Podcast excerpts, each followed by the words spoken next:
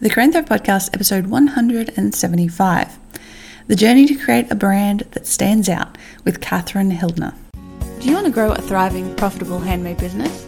My name's Jess Van Den, and I'm here to help you do just that. I took my own handmade business full time in 2010, and since 2013, I've helped thousands of makers just like you create and grow successful handmade businesses. So, are you ready to thrive? Let's get learning. Hello there, Thriver. It's Jess here, and welcome to another episode of the podcast. Today, I have an interview for you with the lovely Catherine Hildner of Kitty Meow Boutique. And she's going to be talking a lot about her process, how she's done a big revamp of her business this year, and the effect that's had on her, and of course, her business journey up to this point as well. We talk about uh, why she made the decision to hire a coach, a photographer, and a website developer to bring her vision to life. We also talk a bit about uh, managing challenging customer interactions and challenging clients and uh, how you can deal with that eventuality. Because let's be honest, Every single one of us is going to come up against a challenging customer at some stage. And it's really important that we're prepared for how we're going to deal with that ahead of time. Before we get started, have you got access to my 25 essential tips for running a handmade business yet? It's free downloadable ebook. Head on over to createandthrive.com, click on start here, and you can get immediate access to that ebook of my 25 essential tips, plus a whole bunch of other resources in my free handmade biz toolkit, which is available exclusively to my email subscribers. So, if you want to get your hands on that and find out what I think those 25 essential tips are from my 10 years running a successful handmade business, head on over and grab yourself a copy of that right now. And let's get started with today's interview. Hey, Catherine, welcome to the show. Hello, Jess. Thank you so much for having me. I'm excited to talk to you today about your journey and your lovely business. Uh, first of all, Kitty Meow, how did this name come about? Because my my immediate theory was that your name is Catherine, i.e., cat, and that had something to do with it, but I could be totally wrong. Uh, no, it definitely does. Even though I guess I love cats, I'm more of a dog person, but I don't know if you ever had an AOL Instant Messenger screen name back in the day. Oh yes, that kind of ages me. But um, in college, my screen name was the Kitty Meow One One Two Four, and I don't know. I, I had an art project where we had to create some type of packaging, and I just pulled the the name Kitty Meow from from that silly AOL Instant Screen Messenger name, and it kind of stuck. And I said, hey, if I ever have a, a business one day, I'm going to call it Kitty Meow. It's this perfect kind of juxtaposition of me trying to be fancy but silly at the same time. And I say it's my alter ego because normally I'm kind of an introvert, but this mm-hmm. Kitty Meow person lets me be a little out there. I love that. Hilariously, my business name also kind of developed as a like a screen name, an avatar name uh, back in the day, oh. back in the early 2000s before I turned it into a business name. So there you go. We're probably not the only ones. Bring it back. Bring back AOL Instant Messenger. so, and I love that you said that because your your brand has the kind of sweet and sassy or sweet and witty sort of elements to it. Did that sort of develop organically? Uh, yeah, it was kind of this internal struggle of, you know, when I'm really was honing in on rebranding. I did a whole bunch of rebranding in my business last year, but I kind of was struggling with the fact of, you know, sometimes I'm sweet, but sometimes I'm a little rude and inappropriate. And can I just pick just one and commit to it? And you know, talking with my business coach, we decided that, hey, you know, you don't need to be one thing, you can do both. So on the Kitty Meow website, you can shop based on your mood. If you're feeling witty, you can shop my witty designs. And if you're feeling sweet, you can shop some more sweet sentiments. So I like that I like to either just be totally rude or just totally sweet. I can just be myself because I'm a combination of both. I like that. I think that's really good that you can just embrace that. And so you make paper goods. How did that come about? Well, um, I went to college or university for uh, graphic design. And when I graduated from Northern Illinois University, I packed up my car and drove to Las Vegas. Wow. I had some family that lived there, and I thought it would be a great place to, you know, get into advertising and use my design degree. I got a job right off the bat working for some of Vegas's biggest hotels and nightlife, pool parties. So it was a really awesome place to work in my early 20s. And yeah, but I just got to a point where I wanted to branch off and do my own thing. I opened an Etsy shop, which I owe everything I have to Etsy, even now I've branched off. I still have my Etsy shop, but started with one lonely little baby shower invitation because I was too scared to put myself out there and create more listings than that. And yeah, I mean, once I kind of got over that hump of like, oh, people want to buy my stuff and I could actually do this and make money. And I worked both jobs, you know, in my design, graphic design career and hustled on the side with my Etsy shop for about a year until I said, okay, I'm done with this and I'm going to take this full course. And that was probably about 2012. So I've been doing my own thing ever since. That's fantastic. And what has that felt like or meant to you just personally in your life and your lifestyle and, and creative fulfillment and all those sorts of things? Ah, it means so much. I definitely do not make as much money as I used to. Not by any means, mm-hmm. not yet.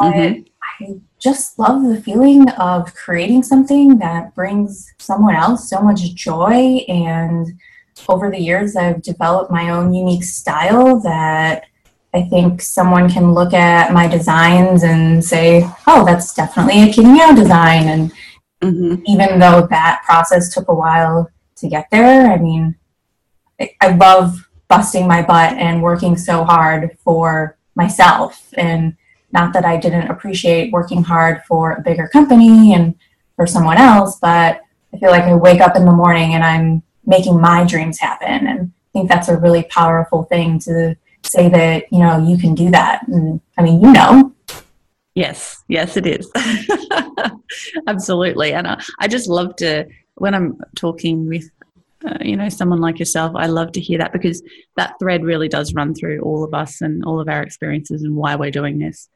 Um, and it's i think it's really heartening to people who are in the beginning stages to hear that yeah it's totally worth the hard work in the beginning. Ah totally totally worth the hard work. And I mean, and now it seems like the the growing trend is everyone is a small business owner or entrepreneur. You know, people want more than just the daily grind, and you know, sometimes it it is a grind, but it's it's definitely a learning process, a learning curve. I honestly thought when I was done with college that I would be done learning, but I'm learning more than I ever thought I signed up for. But it's been it's been really awesome. Yeah, absolutely. And that's that's one thing I love about having a business is that you never you've never stop learning. You know, you've always got to be moving forward and, and looking to new things to learn and experimenting with new ways of doing things. And I think that's really exciting personally. And that's one of the things I love about it. So you've been doing this for a while now. Um, what would you say has been kind of one of the big super successful, I call them fist pump moments in your creative career so far? I think that's a hard one. Um, I think when you're talking to other people, you're always saying celebrate the small victories and take time to, you know, really focus on the wins. But if I'm being honest, I have a tendency of just quickly celebrating a victory and then I'm like, okay, what's next? What's next? Give me something bigger. Don't be like me uh, you really should take time to celebrate, you know, victories, big and small. But I would have to say that with my whole rebranding of, you know, Kitty Meow this year, I spent a lot of time just going through that whole thought process. You know, I've like I said, I've been doing on my own since 2012 and it's now 2018 and I never took the time to actually sit down and say, "Hey, this is what I want my business to look like, you know, from the outside." Yeah. That's not that's not a good thing.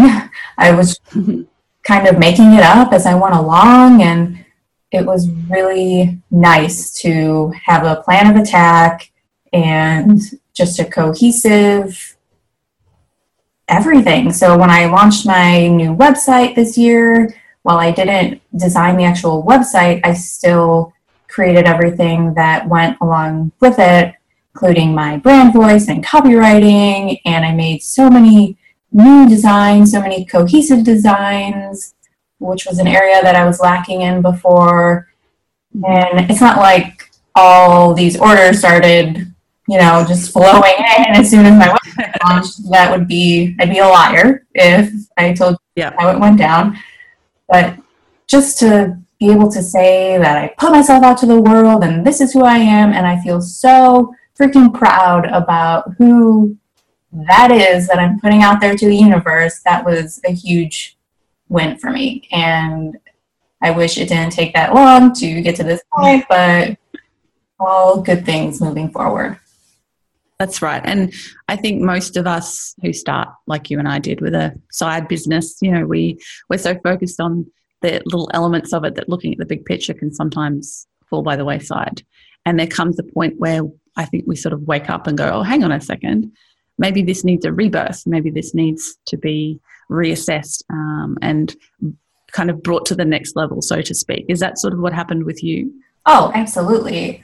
I think that when I started really realizing that I was spending way too much time working in my business and not on my business, mm-hmm. that that's when things started to change because I always had tons of client orders and you know I do a lot of custom work so a lot of stuff looks different and it's not exactly with my design aesthetic. Sometimes I just give the customer what they want as far as you know invitation or any kind of party details but mm-hmm. I was just spinning my wheels and spinning my wheels. But, you know, at the point where I said, okay, I'm going to work on my business and, you know, these are my core values and this is what I want things to look like from a physical level, that's when things really started to change for my business.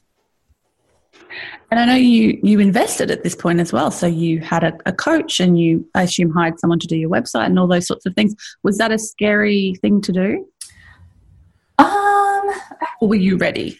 I was definitely ready. I think when you're throwing money out the window, not out the window, but when it's yeah going out like uh, faster than you can actually earn it, it's risky. But I felt that I had a clear vision of what I wanted to do, the investments that I was making in product photography, and you know headshots a coach, um, the actual website, like all those things were important things that I needed to invest in if I wanted mm-hmm. to take my brand to the next level. And yeah, I just kind of pulled the band aid off and did it all at once. I have two little girls, and my pregnancy brain when I'm pregnant is I sort of lose motivation for my business. And mm-hmm. as soon as my second baby popped out, I was ready to rock and roll. So felt like I had to make up for lost time and just I like I want to do big things. So sometimes you need to spend the money to make money, as cliche as that sounds. Yep, it's absolutely true. Absolutely. So, one thing that you mentioned um, in our previous conversations that I'd like to talk about a bit more is um, customer service. Yes. Because you say customer service is queen. And I totally agree. I think excellent customer service can make a huge difference to your business. Before we dive right into that, my I just want to clarify you have pre-made designs and you also do client work. What would you say is the kind of split between those two things in your business? Like how much time or money, you know, each one brings in? Um, I probably get the most amount of money from my custom work. It's still invitations and but I just I charge a custom design fee. So yep. pay the regular fee for printing and paper and cutting and all that jazz, but then they'll pay a custom design fee on top of it. And usually people who want custom stuff, they want additional paper items to go with it. And then I also have a greeting card line and stuff that I do specifically for wholesale. Okay, cool. So, what would you feel? What is your kind of approach to customer service dealing with all of your customers, whether they're custom clients or just the regular buying a card sort of client?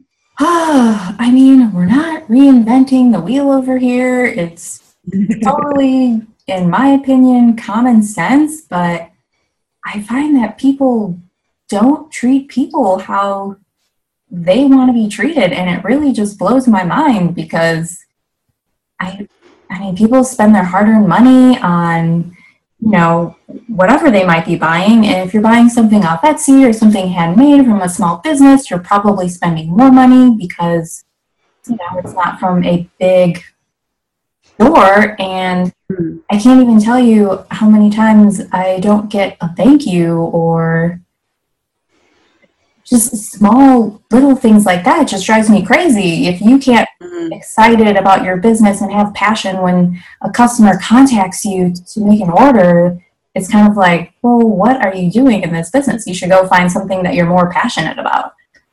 Mm-hmm. But in general, I like to greet my customers by their first name and thank them for showing interest in my shop. Make sure that they know I'm always here. If they ever need anything, I'll send birthday cards and wedding anniversary cards to some of my top clients.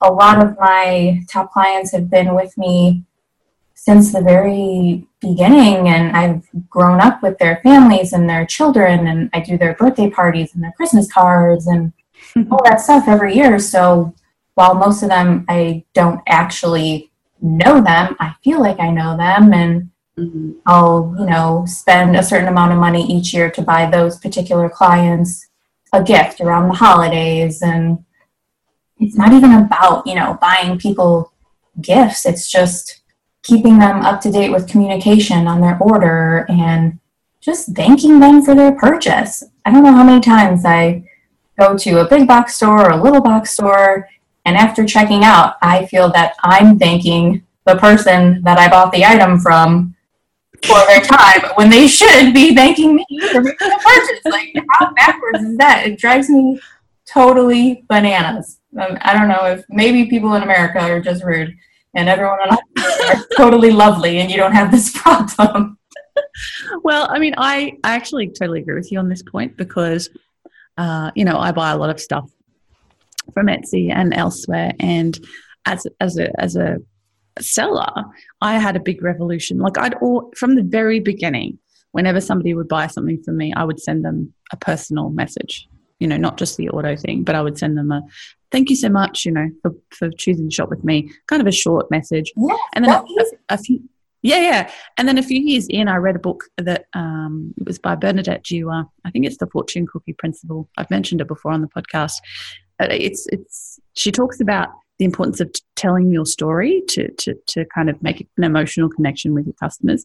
So I totally rewrote that message, and it's like nowadays it's like three or four paragraphs long. Now, everybody listening, you don't have to do this, but I'm just telling you how powerful it's been um, because I go into talking about um, you know, my story, my life a little bit, you know, it's made a huge difference because beforehand, the amount of people who would reply were maybe one out of 10 would reply. But now it's at least 60%, I would say, actually reply to that and say, oh, it's so lovely to be, you know, supporting a small business and blah, blah, blah. And we actually start a conversation. And I think that's really lovely because I mean, most of the, honestly, most of my customers are one-off customers because we do pretty much only wedding rings as our main. Um, so 80, 90% of our business is wedding rings. So most of those people, uh, generally speaking, are not going to shop with us again for another wedding ring. Uh, but some of them do. Some of them lose it and come back. And some of them, I just had a message today actually from someone who bought their ring from us six years ago. And she's like, life's changed a little bit uh, I've had a few babies. I, I, need a slightly bigger ring now, and I want to buy another one from you oh. because I don't want to disturb my old one. I want to keep it. And yeah, Perfect. so you never know.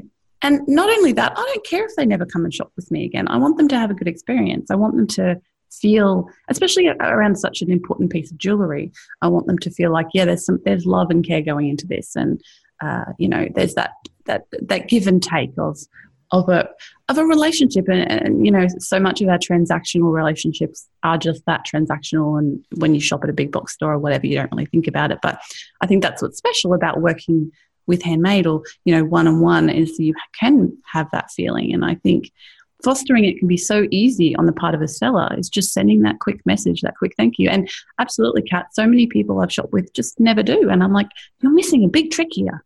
Oh you really are. absolutely. And it's just it's just sad that customer service is kind of this dying trend. And you know it's about creating an experience that is unique to your business. And like you said, of sharing your story that is unique to your business, that's important. Mm. That's how you get people to connect with you. And I'm not saying that you waste all of your business time, you know, trying to make these connections, but if you didn't want, if you just wanted a quick transaction, then you would just go to Amazon, get what you want, and you know, be on with your day. But you know, exactly, you can make this a simple system for your business, you can have a script within your Etsy shop that where you can just boom have something already typed out and that's what you send to your customer you know you can personalize it for the item and always use their name so it doesn't need to be this long drawn out process just to make these quick changes for a positive customer service experience Absolutely. And yeah, using a snippet or, or, you know, that's what I do copy paste the main message and then personalize it, as you said. Uh, and then yeah, it's really it's not that hard. It doesn't take a lot of time. I mean, you've got to log in and get your get your write down your orders already, so you might as well do it while you're there. And um, I think that's you know that's a really positive thing. But there's also something I think that those of us like you and me who've been in business for a long time learn, and that is sometimes you have to say no. Oh, for sure you need to say no. You should say no. So what are, the, what are the sort of what are some of the experiences you've had around that and the lessons you've learned about you know the old adage is the customer is always right. They're not actually always right 100% of the time but you have to make them feel good uh, and leave them with a good feeling while also sticking to your guns and your policies at the end of the day. Oh absolutely. Uh, let's see. I think the first time i didn't get a five star review on Etsy. I got a three star, and it was because I had upset the customer, and I probably had a good cry for a couple days. But mm-hmm. I picked myself up and learning experience. But she was upset that I had put my logo on the back of her invitations. And I mean, I just started out. I didn't have any idea that that was like a bad thing, and maybe I didn't put it in my shop policies, but okay, you know, the, this is when I actually more handmade the invitations, so I wasn't going to remake them unless, mm-hmm. and she didn't ask me to either. But yeah, she left me not the best review, and okay, moving forward, I either didn't do that for certain types of invitations, or I made it clear that, you know, in my shop policies that that's something I do. But I mean, I've had situations where I had to break up with customers, and I don't ever want anything to get ugly, but you know, it did happen actually a couple months ago where I tell my customers, okay, I'm creating this custom invitation for you, and it is your responsibility to proofread it because mm. I I'll take responsibility as well if there's a mistake, but you know, these are it's your event, you know what day it's on, you know where it is, and this woman just did not even take the time to proofread the invitation before she gave me final approval. And then I actually mailed them out individually to all of her guests. And when her her guests got them there was information that was wrong. So we created an update where she could send out to her guests via email and then she came back and said that there was more stuff wrong Oh my goodness. I was so frustrated because we did that about three times, and one of the misspellings was her child's name. It was a rush order to begin with. But again, I should have looked at the information more clearly, even though she was giving me snippets of this and that, which was, again, my fault because I should have created better customer client boundaries. And I did not. Mm-hmm. I was just trying to help a customer who needed something last minute. And so shame on me, but shame on her for not actually taking the time to look over something. And then it just ends up being wrong and takes up you know her time and my time and we're both frustrated and i mean she was getting mad at me but i was like hey this is a two-way street and i'm going to refund you half your money for the order but i think moving forward it's best that we don't work together anymore yeah and that was yeah. that was that so unfortunately that's not how i want any situation to go but sometimes you've been in this game for a while, you know what kind of clients you want to deal with, and some people they're just not worth the negative energy, and you just mm. politely part ways. Yeah, absolutely. And we, I think all of us, I mean, I've certainly had situations like that. And I think all of us who've been in business for a long time will have those difficult clients. Uh, and, you know, I, have had people who've said, oh, well, this person's bought from me before and they're an absolute nightmare. Now they've ordered something else you can you can cancel it. like if, like honestly, in in your gut, if you know it's going to be problematic, um, and I've actually had this experience numerous times where someone's kind of contacted you before and they've actually placed an order and you get this feeling like oh this is going to be this is going to be problematic. And oh, nine times out of ten awful. nine times out of ten it is. Uh, so it's important to to kind of realize that and realize you can fire fire a client or fire a customer if they're not a good fit for you or you don't think that you can serve them in the way they want to be served uh, which is you know sometimes does happen. Oh for- so you have to take care you have to take care of your mental health and you have to take care of your business and um, your business's reputation as well because there there are people out there in the world who just won't be happy no matter how much you bend over backwards for them. Absolutely. Um, yeah, and it's it can be a really confronting and stressful experience when that does happen uh, because you feel like, what have I done wrong? You know, what could I have done differently? Uh, and and you second guess yourself. And sometimes you have made a mistake. I mean, I've certainly made mistakes, and then you have to own it and go, "I'm sorry," apologize, do everything you can to make it better and then just learn from it and, and shake it off and, and move on while imp- implementing the lessons you've learned. Uh, so, you know, that, that is all a learning experience and it can be stressful, but I think it's also a way to strengthen your uh, policies and strengthen the way that you approach things and become more confident in what's okay and what's not okay.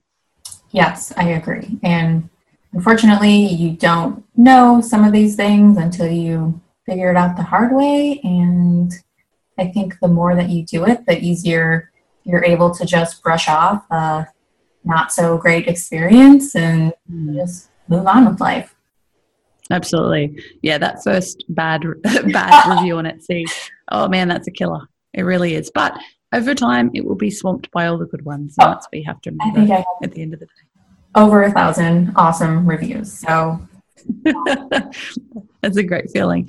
So, I'm curious as to what uh, a regular day looks like for you, or maybe a regular week. Some people kind of have a daily routine, other people have a weekly or even longer routine. So, what does that look like in your world? well, do you want the real version, or do you want the uh, I have all my stuff together, I'm faking it till I make it? let's let's go with the real version. I think that's more instructive. it's pretty chaotic and it's definitely not the norm. My husband has been off work for this past year. When my second daughter, Bo, was born, his job moves us all over the place. We've moved 4 mm-hmm. times in the past six years. Wow. So we kind of said no more moves when they wanted us to move again last October. So he took a, a nice severance package, and he's been kind of the primary caretaker for the girls this past year while I've been working a lot in my business. And mm-hmm. now he's back at work, and we're moving in two weeks from Seattle to the Chicagoland area.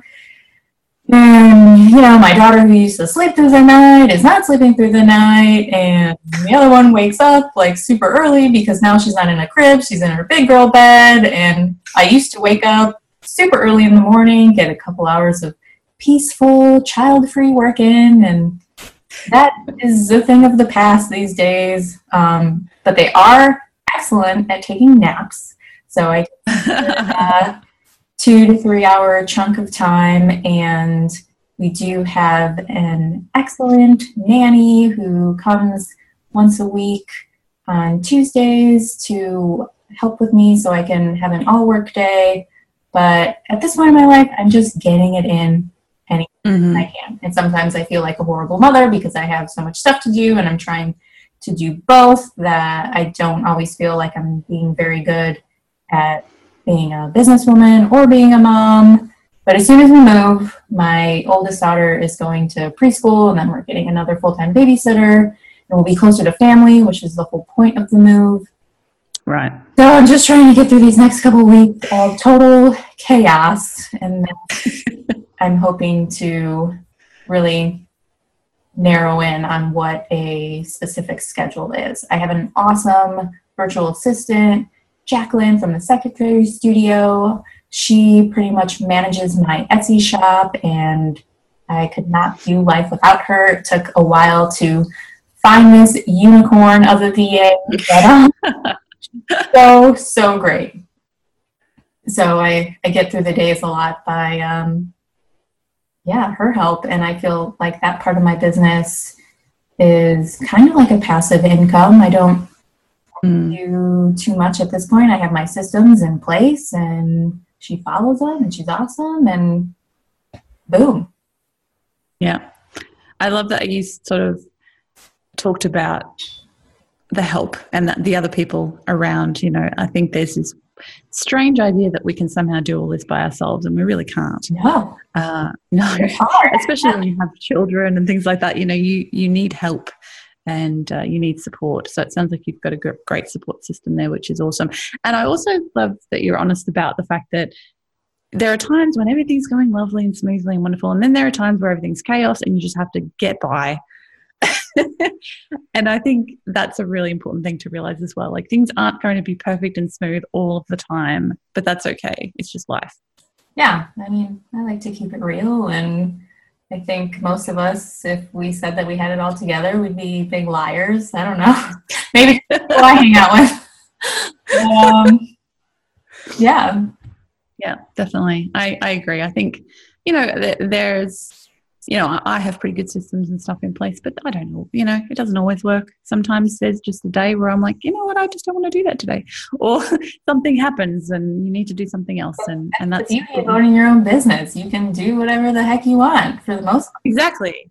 And that's what that's part of the joy of it. And that's one of the things I love about it is that freedom to just roll with it. So you've been obviously been in business for quite a long time and it's been growing and doing well. How do you get the word out most effectively about your business? What's kind of your marketing strategy that's working for you?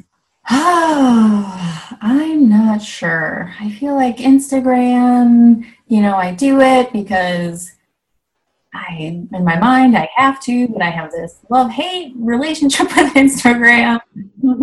um, I've been trying to go more of the PR route, whether it's pitching my products to different magazines or, you know, just even throwing my name in the hat for a podcast like I did with you and just trying to kind of think outside the box of your typical Instagram post, Facebook post, getting more creative than that.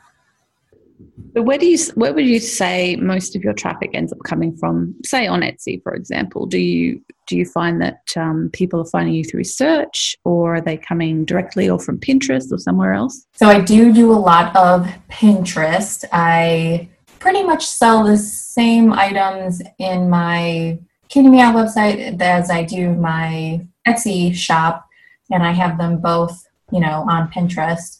But I do get a lot of hits from Pinterest because I have a lot of products. I have a lot of pictures, so I have a lot of things to pin and try to do all the different group boards and have my own boards.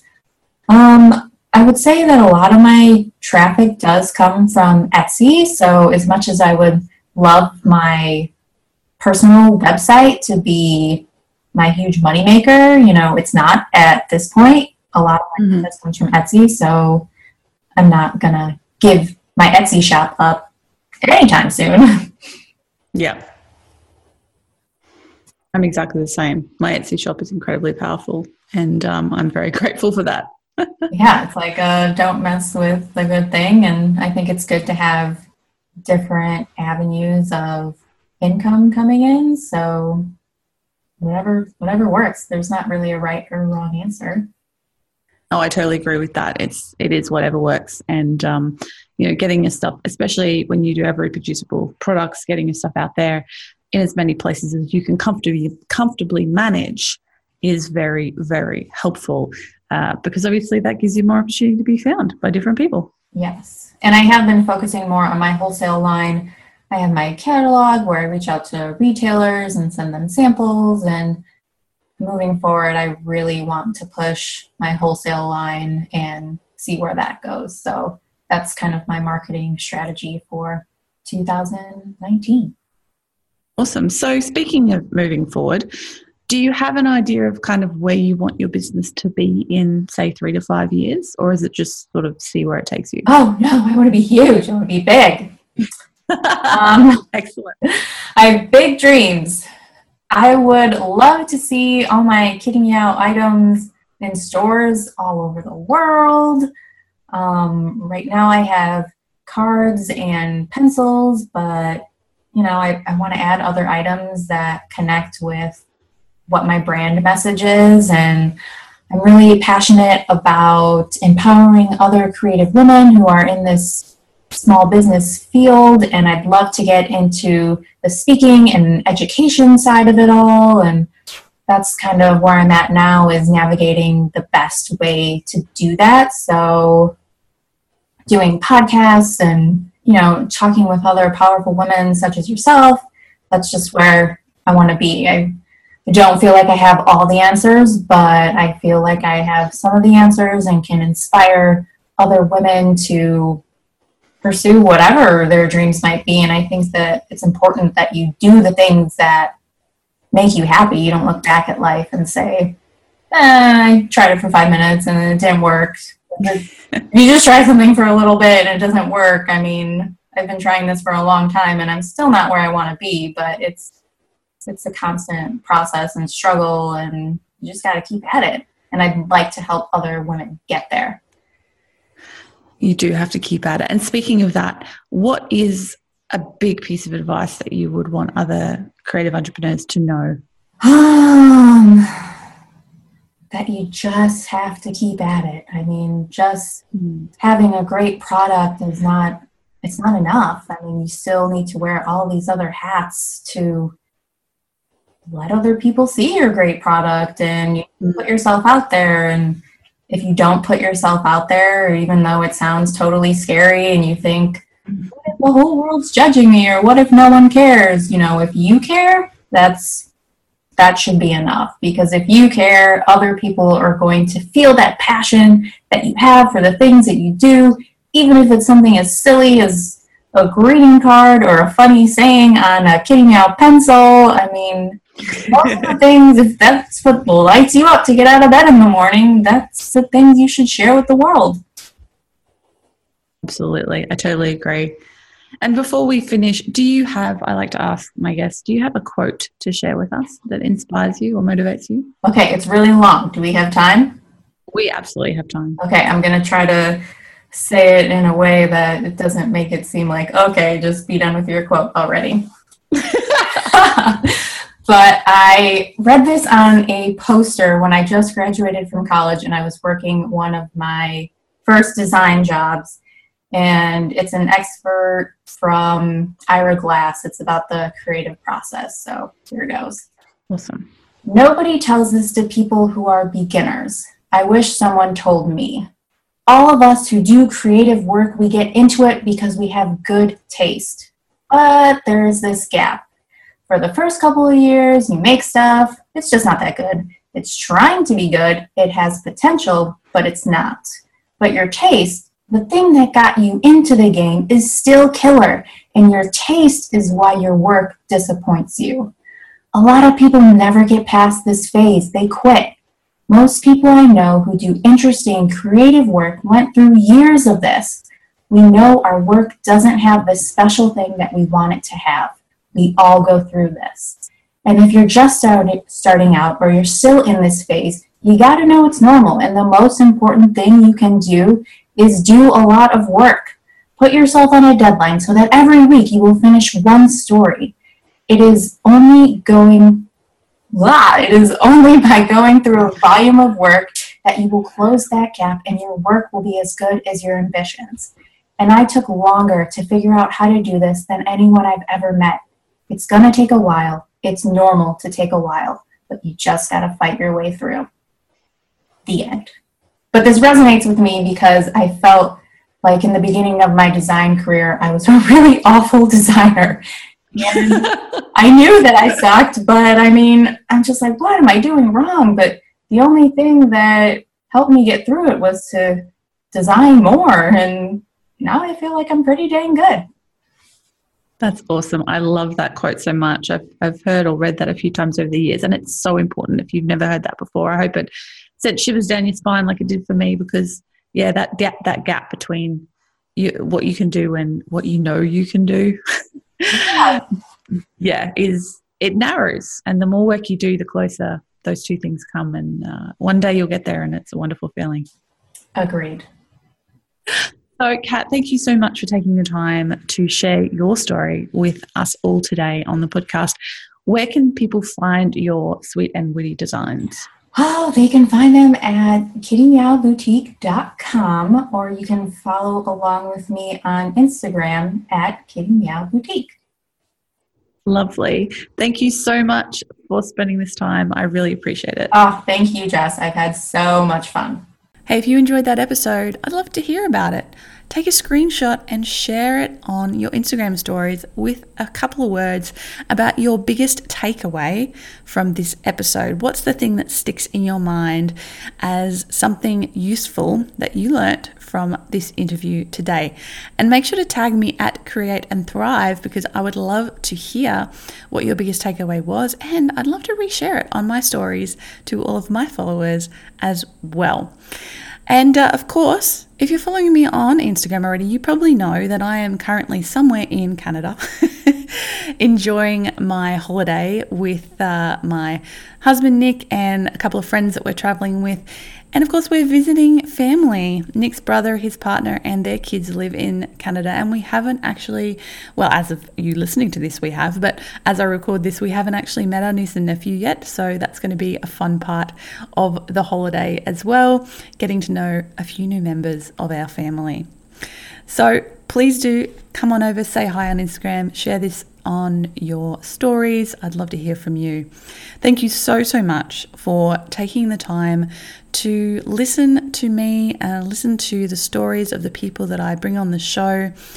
I really love bringing these stories to you, and you know, I learn something every single time I interview someone. There's always a gem of wisdom that people have usually many gems of wisdom that people have from their own business journeys. And i think learning from other people is the best way to uh, avoid those pitfalls and learn what works.